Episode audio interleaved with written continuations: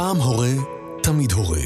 שרי אריסון, בסדרת שיחות עם אורחים מגוונים על איך זה להיות הורים גדולים לילדים גדולים.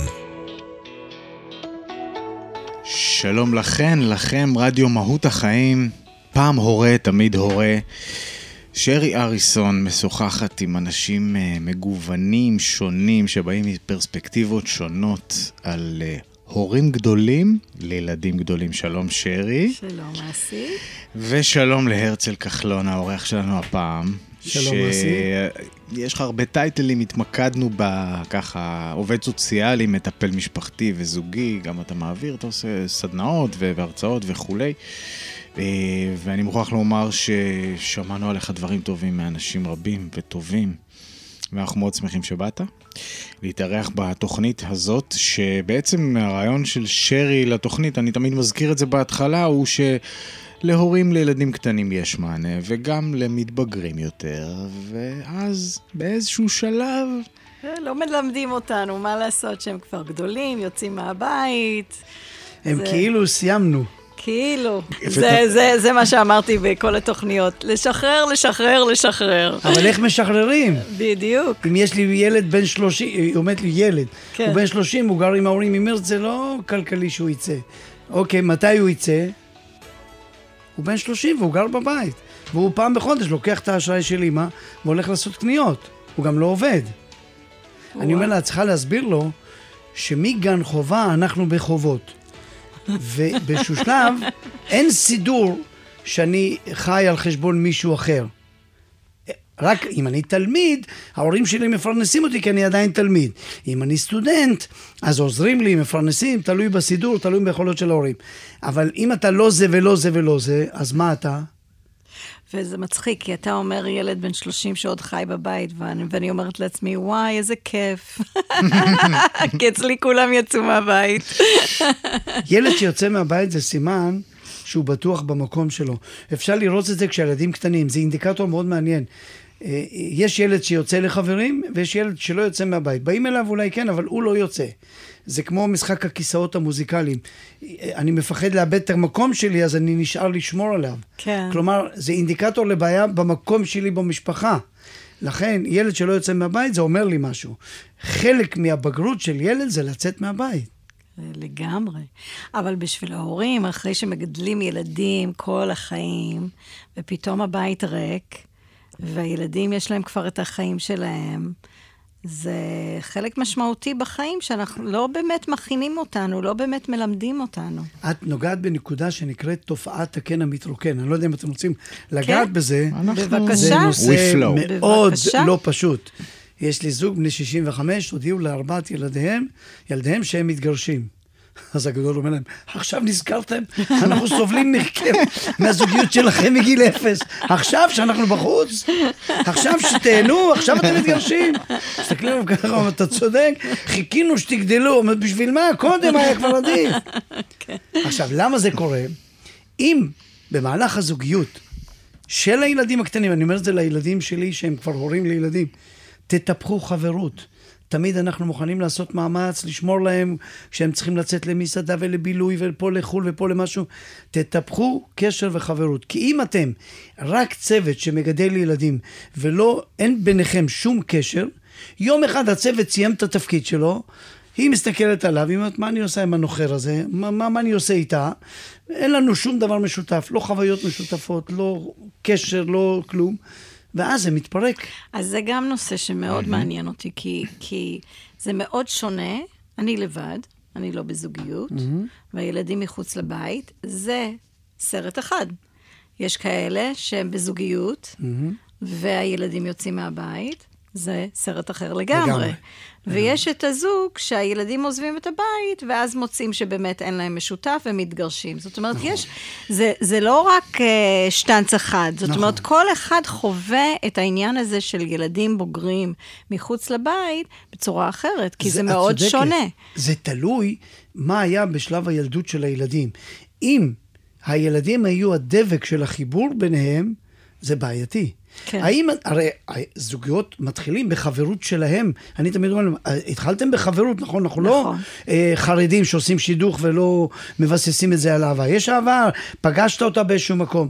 זאת אומרת, התחלנו מ- מרצון להיות אחד עם השני ולהיות חברים. התחלנו עם חברות. הבאנו את הילדים, מה קרה ששכחנו את החברות? איבדנו את החיים, החבר... החיים. כי- את יודעת, זה בדיוק, התחלנו עם החברות ופתאום היא נגמרת כי אנחנו צוות, ואין לנו זמן לכלום, ורצים כמו משוגעים, וילדים קטנים, וקמים בלילה, והחיים, העומס היומיומי, מייצר מצב שבו נשאר רק צוות שעובד אצל הילדים, וביומיום ובעבודה, איפה אני עוצר לסיפוק? עכשיו, אם אנחנו גם רבים כל הזמן, אז איך אני אומר לזוגות, אתם גם צוות לא טוב. עדיף לפרק את הצוות. לפעמים זוגות שבאים לטיפול זוגי צעירים, שאני אומר להם, עדיף לפרק, הם אומרים, "מה, אתה מציע לפרק? אני אומר, לא. אני מציע לעשות שינוי. או לפרק. מפני שלהמשיך ככה, א', אתה מלמד את הילדים שלך מודל זוגי לא טוב, כי הוא יגדל ויפתח מודל זוגי לא טוב, ובינתיים הוא גדל באווירה מאוד לא נעימה בבית, שזה גם משפיע. אז מה אתה רואה בעצם, אה, דווקא אני אלך על המשותף. מה אתה רואה במשותף של אה, זוגות שהילדים יוצאים מהבית, ודווקא גרושים, גרושות, שחיים לבד והילדים יוצאים מהבית? כי לכל אחד זה סיטואציה צודקת, צודקת. אה, כש- חדשה שצריך להתמודד איתה, ומה מה אתה רואה משותף ומה שונה? אה, זה תלוי מה קרה בשלב, אה, אני תמיד חוזר למקורות, לשלב שהם היו קטנים. הרי ההורה שהוא לבד, אם הוא לא אלמן, יש גם את האלמנים או אלמנות, אז הם, הם גרושים. גרושים, יש אבא ויש אמא שגרים כל אחד במקום אחר, והסדרי ראייה התחילו כשהיו קטנים. אז הוא כבר רגיל שהוא ישן בשני ורביעי אצל האבא, כן, אבל אנחנו מדברים פה על ילדים גדולים שכבר נשואים ויש להם ילדים. ו- למה ו- אני חוזר להתחלה? כי אוקיי. אני אתייחס לשאלה שלך. אם בניתי כילד יחסים עם אבא בנפרד מאימא, לפעמים גם יש לה בת זוג, יש לו בת זוג, אם בניתי יחסים בנפרד עם אימא, אז עכשיו כבוגרים יש לי שתי מערכות יחסים והן יכולות להיות מצוינות. איכותיות, אין שום מניעה שכל אחד מבני הזוג הפרודים ינהלו עם הילדים שלהם מערכות יחסים. מעורבות, שיתוף. זה ברור, אבל אני מדברת על מה עובר על האימא, על האבא, שכל אחד חי לבד עם עצמו, ועכשיו, אחרי חיים שלמים שהילדים יצאו מהבית, אתה דיברת על הקן המתרוקן, דווקא על זה אני רוצה לדבר. יש, רק אם אני אכניס משפט, יש באמת שלושה תסריטים שבהם נגעת נכון? אמרנו, אם נכון. נתמצת את זה. יש את הלבד, כן.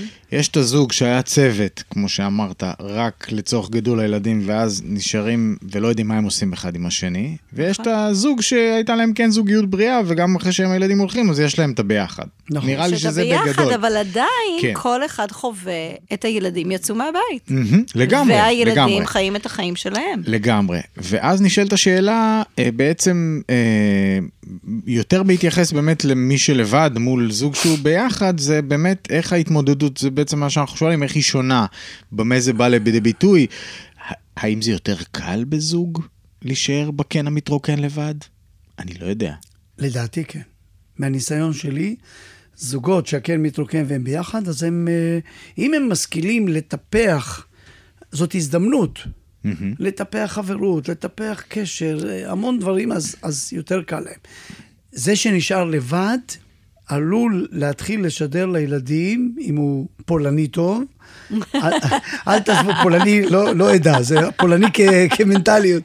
יש ב- קוד, שם בכל קוד. העדות. פול- פול- כן, כן, לגמרי. אה, מתחילה, מתחיל לשדר רגשות אשמה, "מ, מ, עזבתם אותי וזה, ואז הילדים מתחילים לפתח סימפטומים של מי דואג לאימא או מי דואג לאבא. וזה חתיכת נטל. אני לא חושב שזה הוגן. אה, אני אגיד ל... יש לי אישה כזאת שהיא גרושה, והבן. הבת התחתנה, והבן הגדול התחיל בזוגיות, בן 25, היא באה אליי לבד, ואומרת לי, הוא מצא בת זוג לא ראויה לו. כן, וזה, אומרת, יש הרבה הורים שחושבים שהם יודעים יותר טוב מהילדים, אומרת? מה מתאים להם ומה לא. אני אני, יודעת- אני לא כזאת, אני דווקא אוהבת את כל, ה, כל מי שהתווסף במשפחה, וגם סומכת על הילדים שלי לבחור מה שטוב לח, להם, אבל את אני גם יודעת... סומכת על עצמך שאת תסתדרי איתה. ברור. אה, ברור. את אומרת כזה ברור, זה לא כזה ברור. אם אני מבוהלת שהיא תיקח לי את הילד שלי, אז אני חייבת להעמיד אותה על מקומה איך שהיא באה. שבי פה, את לא... אבל זה לא אני עובד. מפחדת. אבל זה לא עובד. אני לא יודעת שזה לא עובד, אני פוחדת שהיא באה לקחת לי את הילד. מהניסיון שלך זה עובד? מה, השתלטנות הזאת? כן, כי... לא. זה לא, אז הנה, משמעית. זה לא עובד. לא, אבל אה, את יודעת כמה אנשים עושים משהו שלא עובד כי הם לא יודעים לעשות משהו אחר? כן. טוב. איינשטיין אמר פעם, מדהים לראות אנשים שחוזרים על אותה פעולה שוב ושוב, כן, ומחכים לתוצאה אחרת. כן. זאת אומרת, אני שואל אותה, למה את עושה את אותה פעולה שזה רק מרחיק גם את הילד? אני חוזר לסיפור של הבן 25, היא מבוהלת, אני רוצה שנדבר איתו. אני אומר לה, מה את רוצה? ש... היא אומרת, לא, שיעזוב אותה. אני אומר, זאת אומרת, את רוצה שכשהוא יתחיל לצאת עם בנות, הוא, י... הוא יוצא כבר עם בנות, הוא יביא אותם אלייך לאודישן. זה נראה לך הגיוני היום? היא בטח אמרה כן. אז, אז היא, הוא, היא אמרה, לא, אני לא, היא מבינה שאני שם לה מראה מוזרה. אז היא אומרת, אתה צודק, אבל אני בטוחה שהוא יהיה אומלל איתה. עכשיו מתחיל תהליך. הוא בא, הוא אומר לי, מה, מה היא רוצה וזה, ועכשיו, הטעות שהוא עשה זה, שהוא אמר לה, אמא, את ובת הזוג שלי תהיו חברות טובות. עכשיו, הוא גם הטיל עליהם תיק, שהם יהיו חברות, היא לא סובלת אותה.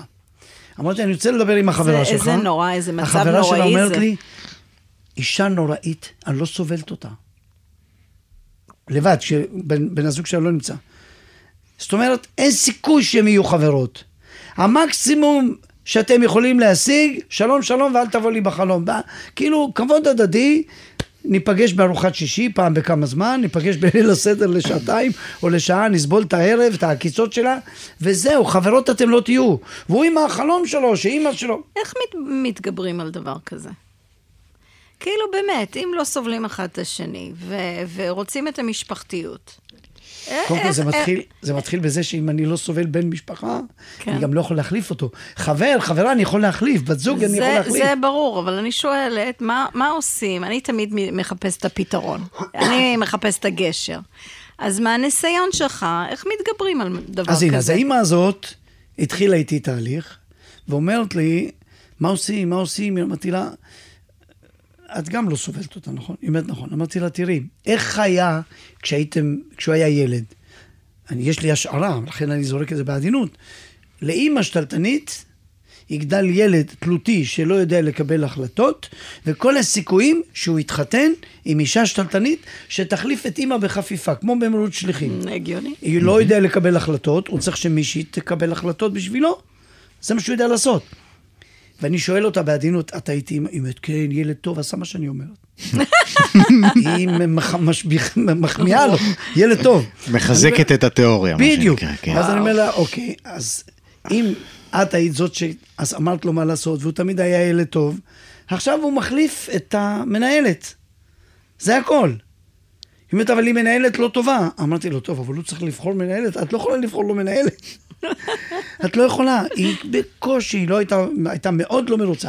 ואז באחת הפגישות הבן מגיע ואומר לי, תשמע, אנחנו בבעיה, היא בהיריון, ואנחנו רוצים להתחתן. אני לא יודע איך להגיד את זה לאימא שלי, היא תמות. והוא אוהב אותה, ו- ו- והוא מחשיב את דעתה. הוא בלחץ, הוא לא יודע מה לעשות. ואז קוראים לה בת זוג שלו, והיא אומרת, תשמע, יש לי רעיון. אנחנו נתחתן והיא תמות. אוי ואבוי. אוי ואבוי. זה מה שהיא אומרת. זאת אומרת, יש פה... תשמעי, היא מיררה לה את החיים. אני לא פעם אומר, אני אמרתי את זה גם לחמות הזאת. טיפול לא הצליח. הם, הם אה, התקדמו לחיים שלהם, ובסוף הוא, הוא, הוא נפרד מהפנטזיה שהן יכולות להיות חברות. הוא הבין. אבל אני אמרתי לה, מה שאני אומר להרבה חמות. הקואליציה, את והבן שלך, זה קואליציה שלא ניתנת לפירוק. את, את הענקת אותו, חיתלת אותו, זה הבן שלך, ממה את מפחדת? תקבלי אותה. היא הקואליציה החדשה השברירית של תחילת הקשר. תאפשרי לה להיכנס למשפחה. אם את תפתחי לה ידיים ותקבלי אותה, היא תהיה נינוחה, היא לא תהיה מאוימת. ואז היא תאמץ את כללי המשפחה, היא תשמח להצטרף. אבל עדיין יש להם את ה... לילדים יש את הדרך שלהם, את הרצונות שלהם, הם לא תמיד... אה, זה שקיבלו את החינוך ואת הערכים מהבית, זה בסדר. נכון. אבל כל אחד, אנחנו אומרים את זה פה במהות החיים, כל אחד יחיד ומיוחד. לכל נכון. אחד יש את, אה, את אה, רצון הנשמה שלו, את הדרך שלו, שלה. אה, אי אפשר, גם אם אנחנו מנסים לשלוט, זה, זה לא עובד. כל אחד יעשה בסופו של דבר מה נכון לו או לה. אבל את יודעת, מגיל קטן, אנחנו ההורים יודעים מה טוב לילד שלנו. מגיל איפה אנחנו שאומרים עליו. חושבים שאנחנו יודעים מה נכון. טוב. אז כשהוא קטן, אני אומר, לא, זה, אל תאכל, זה לא בריא לך. מגיל קטן אני מגונן על הילד שלי. אם אני מבין שאני צריך בהדרגה לשחרר, ולאפשר לילד שלי להתאמן בקבלת החלטות, ולעשות טעויות, ולהיכשל, ולשלם מחירים על טעויות, אני מכין אותו נכון לחיים. אבל גם כש, כשילדים יוצאים מהבית, וגם אם נגיד אני לא מסכימה למשהו שאחד הילדים עושים, או אחד הקלות, או החתן, או... הם צריכים למצוא את דר- דרכם. גם אני למדתי בדרך שלי, גם אני עשיתי טעויות, גם אני למדתי אפשרו לך מה- לטעות? אפשרו אה, לך? לא חושבת שהיה להם ברירה. יש הורים שלא מאפשרים לטעות. אבל יש. ילדים שלא שואלים. אתה מבין? שפשוט טועים, או עושים אה, מרד כזה או נראה אחר, לי אתה כזה לא? שלא שאלת. אני, אני late bloomer, דווקא אני לא דוגמה טובה. אתה אני, היית ילד אני טוב? תמיד הייתי התלמיד הכי טוב, הילד הכי טוב, אני לא דוגמה, אני התחלתי הכל מאוחר. אה, אני הייתי מרדנית. אה, בגלל זה אני, אני יודע. כן. אני, אני- מגיל מאוד צעיר. בדיוק, היא לא. השאירה להורים אני- של ואיך התמודדו עם זה. ההורים? התמודדו. אני חושבת שהם... לא אני נלחמו, חושבת לא- ש... לא, אני, ההורים שלי, אני חושבת ש... אבל אבא שלך היה בן אדם כמו- מאוד דומיננטי כמדומני. אבא שלי היה מאוד מאוד דומיננטי, ו... אבל uh, אני עדיין הלכתי בדרך שלי. נניח אני- הבאת הבאת בן זוג שלא מצא חן בעיניהם? ברור? הנה, הנה דוגמה. מסתכלים עליו ואומרים, מה זה הדבר הזה? אני רואה את הסצנה הזאת כל כך הרבה פעמים. מה זה? מה היא הביאה? מי זה? כפכפי ולבוש נורא. ו... כן, כן, כן. לפעמים אבל- זה סוג של מרד. אה, להביא יכול- לאבא אה, מישהו. שלא מאמץ כלום מערכי המשפחה, והוא, מה זה? אז איך התמודדו עם אבל זה? אה, זה מעניין. אני, אני חושבת שההורים שלי התמודדו בדיוק כמו שאני מתמודדת. נתנו לי אה, את. החופש להיות אני. וואו. ואני, איך- נות... ואני נותנת להם את החופש להיות הם. קוראים לזה אה. העברה בין-דורית. למדת מודל, ואת מיישמת אותו הלאה. ויש סיכוי שהילדים שלך יישמו אותו הלאה. אני חושב שכבר אומר- רואים את זה שהם אה, מיישמים את זה הלאה, ברור, כבר רואים את זה. ברור, כבר רואים את זה, ברור. אני- אני בא- אני בא שלהם מאדלר. ממכון אדלר. באדלר יש משפט מאוד יפה שאני אוהב להשתמש בו, הבית הוא מחנה אימונים לחיים. תחשוב רגע, התנאים שאתה מגדל את הילד שלך, האם זה הכנה לחיים? אם זה לא הכנה לחיים, תתחיל לבנות את, בבית הכנה לחיים. למשל, מגיל קטן, דמי כיס לניהול נכון כלכלה. לא מבינים למה ילד אה, אה, לא מבין בכלכלה. לא מכינים, תראי, בתיכון אין טוב, שום הכנה. זה נושא, נושא שדיברתי עליו הרבה, כי אני חושבת שגם בבית ספר בלימודים צריך אה, חינוך פיננסי. וחינוך זה מה- זוגי, וחינוך למשפחה, משפחה. חי- חינוך למי מי אני. זה קודם כל זה מתחיל עם מי אני, ואני Mm-hmm. חושבת שזה חינוך שבאמת, אה, לאורך כל השנים אנחנו דיברנו על זה, שצריך אה, כל אחד ללמוד מי הוא. מה העוצמות שלו, מה החוזקות, מה. החולשות, להתחבר, להתחבר לרצונות. זה נראה אה, כאילו זה מה שעשו לך. למרות המרד, עשו לי, עשיתי לעצמי. עשית לעצמך. אבל כן. הם קיבלו את זה. הם אה, יכלו... אני חושבת בלית ברירה, אבל... אה, מה זאת אומרת? בלית ברירה. יש הורים מסרסים.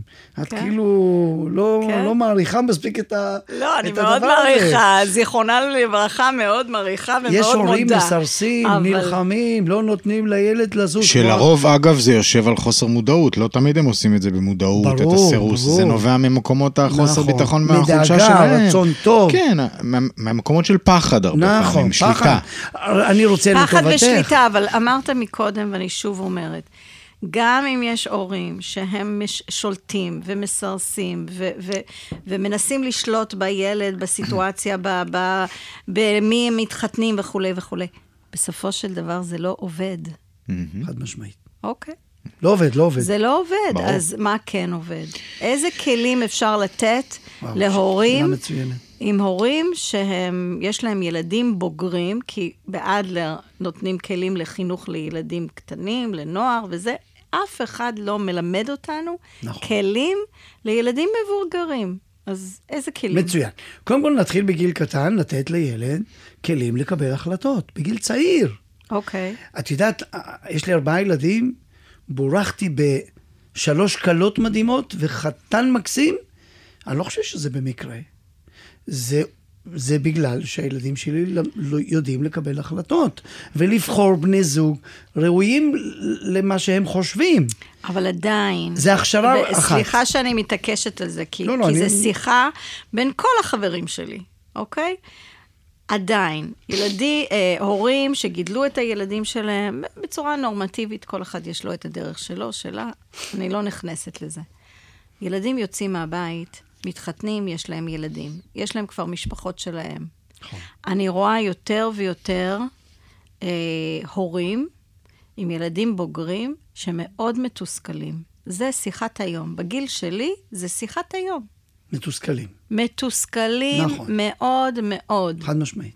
אוקיי, אני אסביר לך למה. אוקיי. יש לי זוג, שלושה ילדים גדולים, ילדים, אה, הורים כולם, הם סבא וסבתא, והם עשו טעות מאוד נפוצה.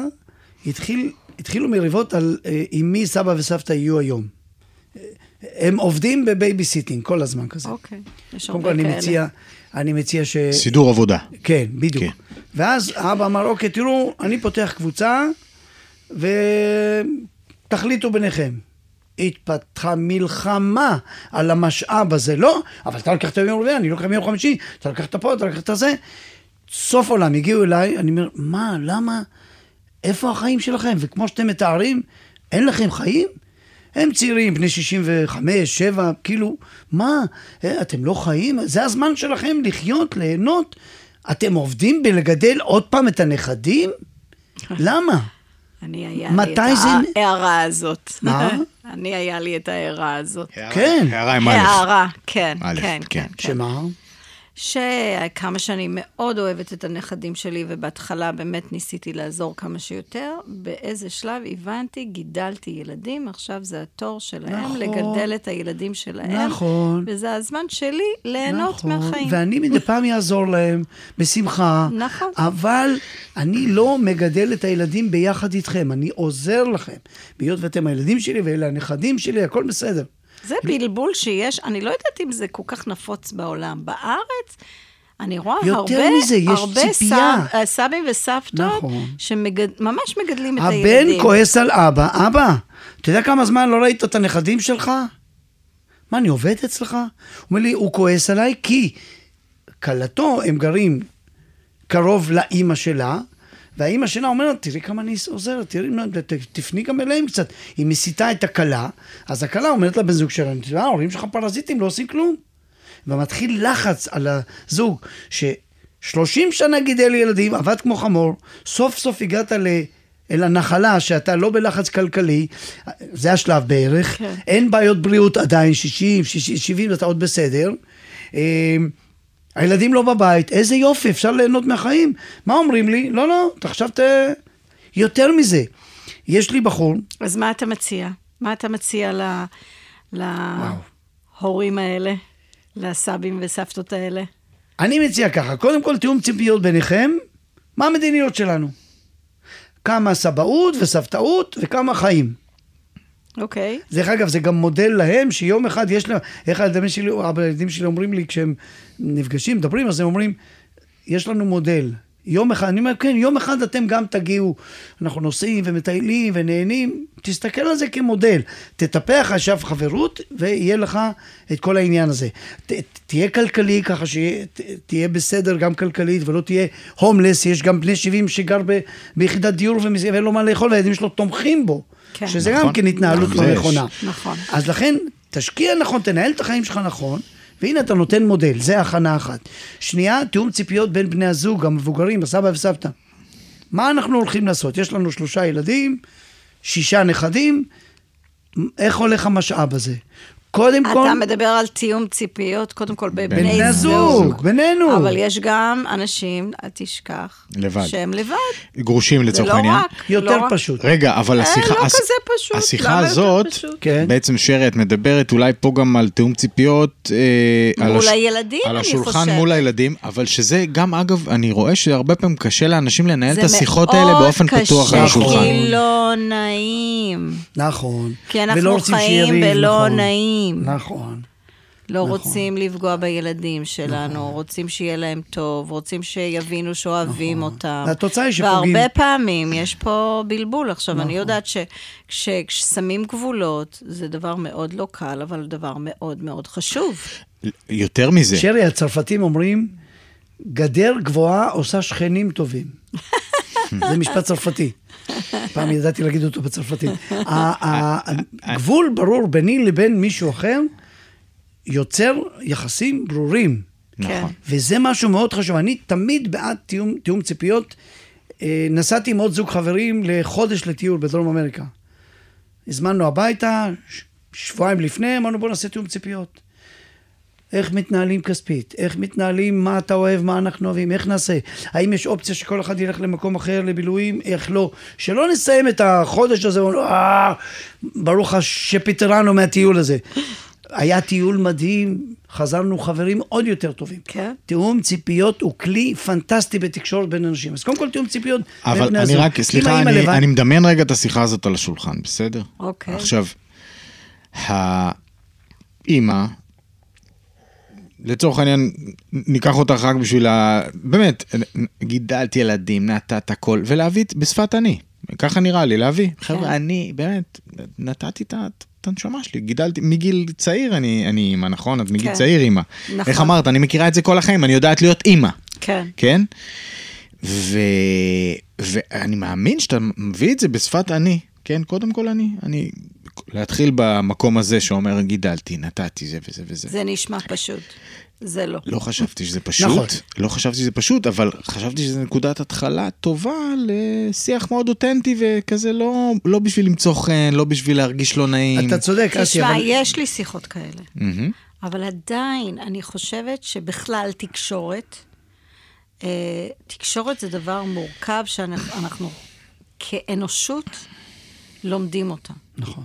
כי תקשורת שהיא פתוחה, שהיא כנה, שהיא אותנטית, שהיא עם פתיחת לב, ושהיא גם מכבדת ומגשרת, זה משהו שעוד אה, רוב האנשים לא יודעים לעשות. יותר מזה, אם שלושתנו פה נצא מהשיחה הזאת, ויקחו כל אחד מאיתנו בנפרד וישאלו מה היה בשיחה, הם יקבלו שלושה סיפורים שונים לחלוטין. וישאלו אתכם, לגמרי. אתם בטוחים שהייתם באותו מקום?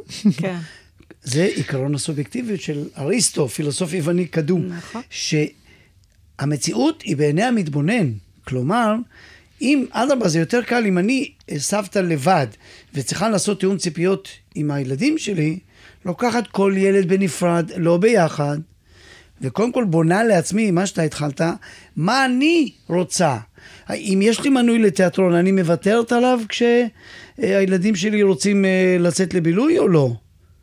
זה, קודם כל את עם עצמך.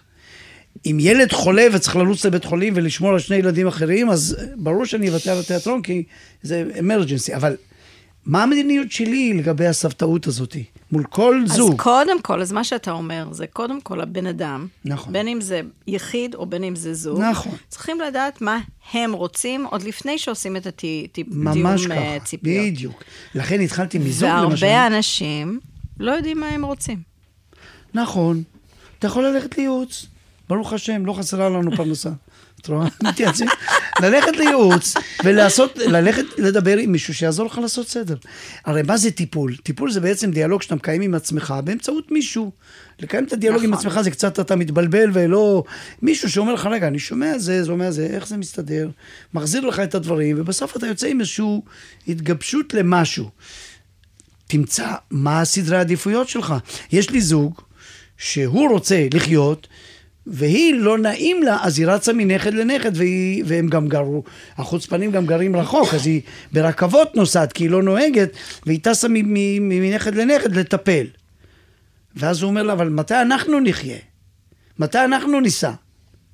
לא נעים, לא נעים. והיא ממשיכה לרוץ, ממשיכה לרוץ. אז, אז אז, אז, אז זה בדיוק... דוגמה אז לתיאום זה- ציפיות. זה מה שאמרתי מקודם, שהרבה מתנהלים מלא נעים. נכון, נכון. אבל הלא נעים הוא לא אותנטי.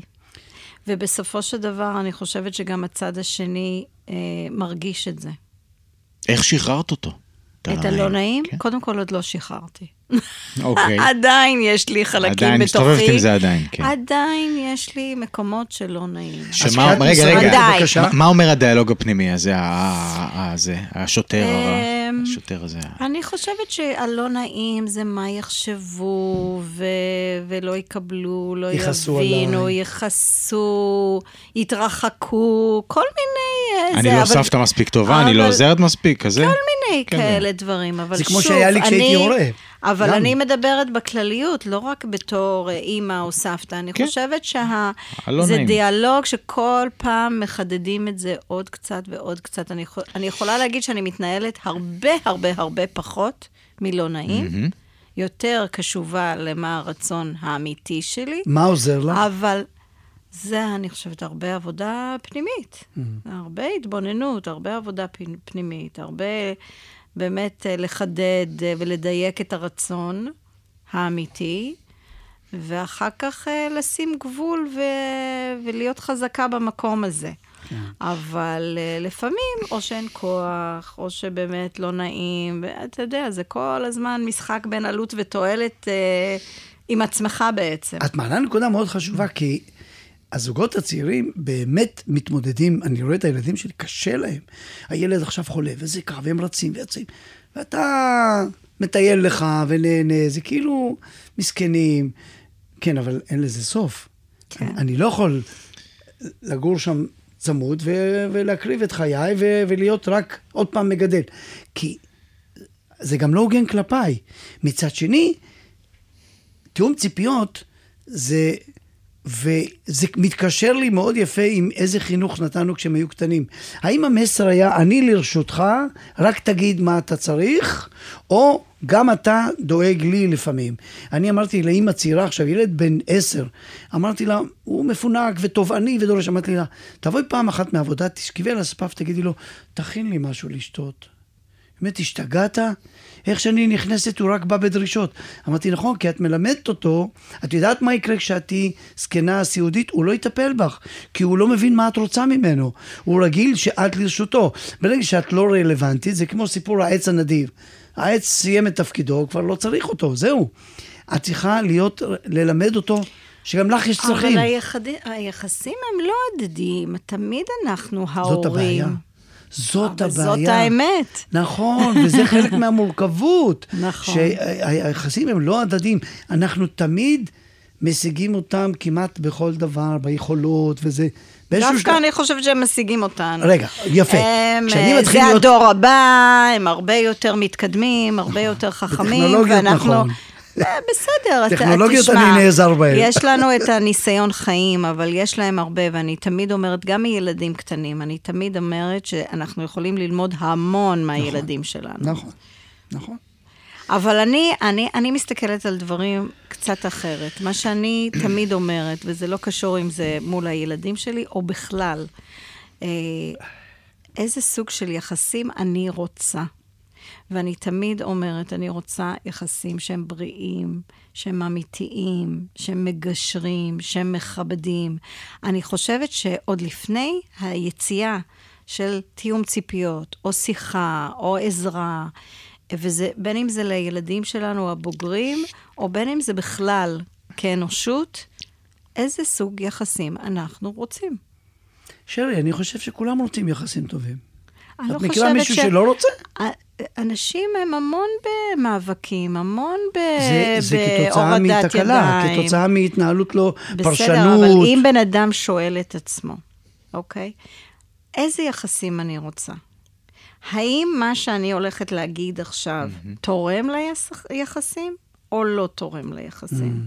זה לעצור ובאמת להתבונן כל רגע מה אני רוצה ומה ישיג את זה. זה דורש שליטה עצמית ברמה מאוד גבוהה. מודעות. אה, בסדר, מודעות. מודעות. מודעות. מודעות. אנחנו בסדר, קיימים בשביל מודעות. אבל בשביל זה יש את הזה. רדיו מהות החיים, אנחנו מדברים פה על מודעות, קודם כל. המפתח במה שאמרת הוא ללא ספק העצירה הזאת. כי האוטומט שלנו הוא להתחיל לעשות לפני שאנחנו בבינג, להתחיל לפתור, להתחיל לדבר, להתחיל לפני שאנחנו רגע באיזה דיאלוג פנימי ומתבוננים באמת מה קורה בתוכנו. מה עוצר אותנו, מה מעצבן אותנו, מה אנחנו רוצים, כל השאלות האלה שאנחנו רוצים לשאול. העצירה היא דרמטית. נכון. אם אני חוזר לא מלמדים אותנו לעצור. אנחנו במהות החיים כל הזמן מדברים על העצירה הזאת. כן. על, על עצירה עם הסימן שאלה, של שאלת השאלות פנימה, לצורך עצמך. זה קצת צניעות גם. מה? לא תמיד אני יודע. הרבה צניעות, למה לא קצת? תמיד אני יודע הרבה. מה באמת מה יודעים? נכון. אנחנו חוקרים. הרבה פעמים מותר לי להגיד, אה, אני לא יודע. נכון. אני אה, מאוד מודאג מאנשים שיודעים הכל. אני הכי מודאג במיוחד עם מהם. קולגות ואנשי מקצוע. אני אומר, תראה, חשוב שתדע מה אתה לא יודע, כי מה שאתה יודע אתה כבר יודע. ואם אתה לא יודע מה אתה לא יודע, אז אתה נכנס למוקשים ולבעיות ויכול לעשות נזק. נכון. אז אה, רואים את זה אצל רופאים, ורואים את זה אצל המון אנשי מקצוע. אתה צריך לדעת מה אתה לא יודע. ובגלל זה אני חוזרת למה שאמרת בהתחלה, בהתחלה, שההורים יודעים מה, אה, מה טוב לילדים. ואני אמרתי, לא, לא תמיד אנחנו יודעים מה טוב לילדים. ממש לא, אני מסכים. הילד עצמו יודע מה טוב לו, נכון. וזה לסמוך עליו. נכון. יש גם יתרון, אגב, ב... אני רוצה רגע לחזור לשאלה של ה... ה- להיפרד מהקן המתרוקן לבד מול הזוג. כן. אני חושב שיש גם יתרון ב... אתה, אתה מכיר מקרים גם כאלה וגם כאלה, מן הסתם, שאתה פוגש, נכון? כן. גם הורים גרושים שחווים את החוויה הזאת ויש להם איזשהו משבר, וגם זוגות, שיש להם שני סוגים של משברים, אמרנו, אלה שיודעים מה הם עושים אחד עם השני, ואלה שלא יודעים מה הם עושים אחד עם השני. יש את אלה שלא יודעים מה לעשות אחד עם השני ועדיין נשארים יחד. אוקיי, זה... הם גרים באותו בית, איך הוא אמר לי? אנחנו גרים באותו בית, חדרים נפרדים, אנחנו... זה נשגב מבין, זה לא, באמת מה לא, שאני... נוח, למה? זה מאוד נוח. הוא אומר, ארוחות. שישי, אירועים משפחתיים באים, אנחנו נשואים. כל אחד, אז אני למדתי שכל כן, אחד, מה. שטוב לו. אני לא. שופט, לא- זה שאני לא. מבין, זה לא אומר שאני... אני פשוט לא... בסדר, הוא אומר, הוא אוקיי. אומר, יש לי חברה, אני יוצא איתה מדי פעם, היא לא מבלבלת לי את המוח. אוקיי. חוזרים פשוט לאותו רציתי בית. לשאול על הלבד, א', אה, מצאנו באופן מעניין שנשים מסתדרות הרבה יותר טוב לבד מאשר גברים. אה, אני חושבת שבגדול נשים יודעות להיות לבד וגברים, בגדול, לא יודעים להיות יש על זה לבד. מחקרים. כן, אבל כן, כן, אנחנו יש- הבאנו את כן. המידע הזה באופן מח- יש מבוסס. מחקרים מאוד ברורים. אה, בעקבות גירושין, אה, נשים עוברות משבר יותר גדול, אבל יוצאות יותר חזקות. הן יוצאת, הן. מתחזקות, כן. הן עצמאיות יותר, הן יהיו עצמאיות גם יותר בתוך הקשר, והן מסתדרות, וגברים מהר מאוד רצים לעוד זוגיות. הם נכון. כמעט ולא נשארים לבד. נכון. לא משנה איזה, הם רוצים עוד אחת ועוד אחת, חלק הולכים לסטוצים, חלק כזה, פשוט נואשים, ואתה רואה את הפחד להישאר לבד. ונשים, קודם כל, יש לי אישה עכשיו שהתגרשה לא מזמן, משבר מאוד גדול, הוא יזם את הפרידה והיא לא רצתה, והיא אומרת, מצוין שהוא יזם, אני, מתאים לי, והיא עכשיו אה, לא ממהרת, דואגת לילדים, דואגת לייצב את הבית, והיא לא מפחדת מהלבד הזה.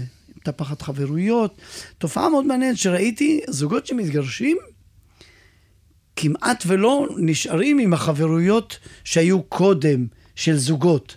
כאילו אני מרגיש גלגל חמישי, ואני, זה פחות, אה, מה, לא נוח לי. לא הבנתי. הולכים רק עם בני מינם, גרושים עם גרושים, גרושות עם גרושות. אה. אה, אז הנישואים מתחילים לאיכשהו...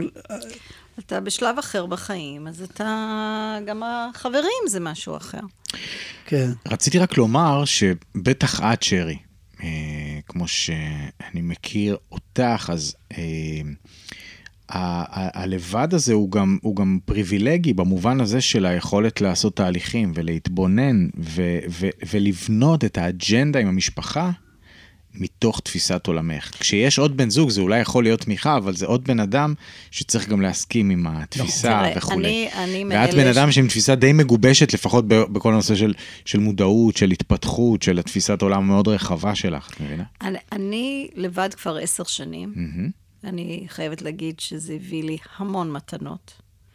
למדתי להכיר את עצמי הרבה יותר טוב. אני יודעת מי אני, אני יודעת מה אני רוצה. יש לי חברים טובים. ובתקופת הקורונה זה אפשר לי באמת להיות 100% אחרי שהיה את הפירוד שלא רואים את ההורים ודואגים וזה, אבל אחר כך שהיינו ביחד המון המון המון עם בסגרים וזה, זה נתן לי באמת להיות טוטלי mm. עם הילדים, עם הנכדים, עם המשפחה. אה, אין- וזה, זהו. וזה מביא המון המון חופש. כי זוגיות זה גם נותן, אבל גם זה לא אומר שלא שואב. הייתי רוצה זוגיות, לא, מאוד בסדר, אבל זה, אני אומר, רוצה. יש לזה שני צדדים, זה גם אבל- נותן וגם שואב, כי זה דורש כן. את העבודה שלו, גם זוגיות. זה הכל זה- איך שהם מסתכלים על זה. אני יכול היום... להיות שמה שאת אומרת זה קשור לזה שאת היית אדם עצמאי מגיל קטן. יכול להיות, לא את- חשבתי את על זה, לא קודם. חשבתי על זה אף את אמרת פעם. את זה, שאת היית עצמאית מגיל קטן. כן, אבל. הייתי מאוד זוגית, מאוד מאוד זוגית. כן, אבל גם אה, היית עצמאית. את סיפרת את הסיפור המשבר, שבגיל, זה בדיוק אה, כמו שאמרת, היה משבר מאוד מאוד מאוד גדול, אבל... מה, סביב אה, היציאה של הילדים? של פרידה, ולא, זה היה עוד לפני היציאה של הילדים, אבל... בגיל תשע, לפני. שרי, את, את סיפרת לי ש, שבאת טס- לארץ. זה- באתי, הייתי טסה מגיל תשע לבד. אתה מבין מה אני מדבר. איתך? אתה מבין? לבד, לבד, לבד. בלי ההורים? בלי ההורים. אתה מבין מה אני מדבר? זה לא נתפס. כן, זה- זה חתיכת כן. עצמאות. כן, כן. זה מאוד, זה לא, כן. ממש לא... אבל לא חשבתי שאני אהיה כזאת אה, עצמאית, לא בזוגיות, אבל אה, זה... תשמעי, קשה זוגיות עם מישהי כל כך עצמאית. גברים מחפשים אה, לא, תלות. סליחה, אני גברים- גברים מחפשת מחפשים. זוגיות, אל תק- אל אל תקלקל לי. לא, תשמעי, אנחנו הגברים, אנחנו יצורים עדינים ופגיעים. בסדר, המדויק יגיע בזמן המדויק, אנחנו הכל מחפשים טוב. את התלותית, את הרוצה הגנה. הכל בסדר. לא, אני עושה פה הכללה כמובן. אני חושב שהעולם אה, השתנה, הוא משתנה גם בהקשר הזה, של אנרגיה נשית וגברית וכל המקומות, זה משהו שאנחנו לומדים מחדש. נכון. כן, ושרי מתוך היכרותי יש בה גם את העוצמות, ורגישות, אתה יודע, יש הכל, יש בנו את כל הגוונים. יש לי כמו לכולם, כן. גם את העוצמות וגם את נכון, החולשות. ככה אנחנו- זה, ככה אנחנו בנויים נכון, כולנו. אני אומר, אדם חזק יודע איפה הוא חלש. להיות חזק זה לא להחזיק כל אה, הזמן, זה יפה. לדעת את החולשה שלך. אם אתה מכיר את החולשה שלך, זאת החוזקה שלך. נכון, בטח. זה ה- כן. זה הדבר. טוב, טוב, יש לנו אה, משהו לסיום, שאתה, אנחנו, זו הייתה שיחה מרתקת, מגוונת, עם הרבה case studies שאתה הבאת, עם הרבה פרספקטיבות של שרים. אה, היא פתחה לחשיבה לכל מיני נושאים, ביחסים, ב... ב- באמת, אני חושב שאני מאוד, לוק... אני לוקח את הצידה לדרך מהשיחה הזאת, שאנחנו כל הזמן הולכים כאילו להורים גדולים, לילדים גדולים, אבל מה שעלה פה כל הזמן זה שזה מתחיל, הזרעים מתחילים הרבה לפני. נכון. זאת אומרת, מה כן. שאתה, מה שאתה אה, מה זורע, שאתה זורע. זה מה שאתה מקבל אחרי זה. כן. ממש. אז, אה, אבל גם מה שאני מקבלת מהשיחה הזאת זה שלא לקחת מובן מאליו, לעבוד על היחסים, גם בינינו לבין עצמנו, בטח. וגם בינינו לבין הילדים כל כך והנכדים. חשוב, ו- המשפט הזה. כן, זה משפט עם המון עוצמה, כי יש בו את העניין הזה שלא לקחת כמובן מאליו את היחסים שלנו עם העולם בכלל. נכון. ההתייחסות שלנו לכדור הארץ, לוקחים כמובן מאליו ותראי מה קורה לנו. נכון, זו נכון. אותה תפיסה. אם אני לא לוקח כמובן מאליו, אני עם אותה בת זוג כבר 41 שנים. איזה כיף. וכל בוקר אני שואל את עצמי איך אני יכול לרצות אותה, לעשות משהו, לשמח אותה. כאילו, אני מרגיש שזה... ככה אני שומר, כאילו שלא תעזוב אותי, לא ת... לא... אבל זה כאילו תחושה של, זה לא מובן מאליו. עם הילדים, עם הנכדים, זה תפיסת עולם שלמה שאתה מטפח. כן. ואז אתה מקבל את זה בחזרה. נכון. תודה רבה. תודה. תודה לכם. לא מובן מאליו התוכנית כן, הזאת. נכון. והרדיו הזה בטח. תודה. לכן, לכם, תודה הרצל כחלון, תודה שרי אריסון. אה, שיחה מעניינת. תודה, אסי. תודה לכן על ההאזנה. אתם מאזינים ל"פעם הורה, תמיד הורה". שרי אריסון, בסדרת שיחות עם אורחים מגוונים על איך זה להיות הורים גדולים לילדים גדולים.